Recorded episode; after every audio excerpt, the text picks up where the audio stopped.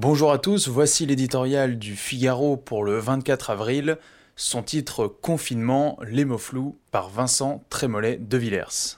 Je leur dirai des mots flous, la parole publique, après le discours tranché d'Emmanuel Macron le 13 avril, rend un déroutant hommage à Christophe. Si l'on a bien compris les dernières déclarations de nos ministres le 12 mai, pour l'école comme pour le reste, ce ne sera pas si différent du 10 mai. On se déconfinera un peu, pas beaucoup, pas tous, pas tout de suite et pas tout le temps. Dans le même temps, c'est à Dutronc que les citoyens empruntent leur rengaine. Fais pas ci, fais pas ça, lance-t-il à ceux qui nous gouvernent. L'opinion veut tout et son contraire, recouvrer une pleine liberté, protéger absolument sa santé.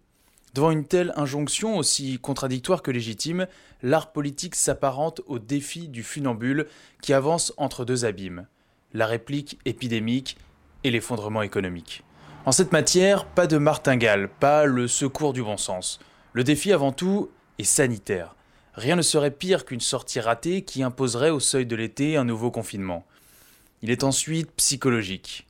Nul ne reprochera à l'exécutif une parole ajustée aux événements.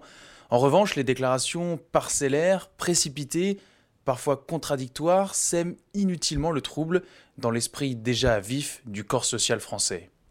Le triple conseil d'Anatole France aux écrivains s'applique aussi à ceux qui nous gouvernent.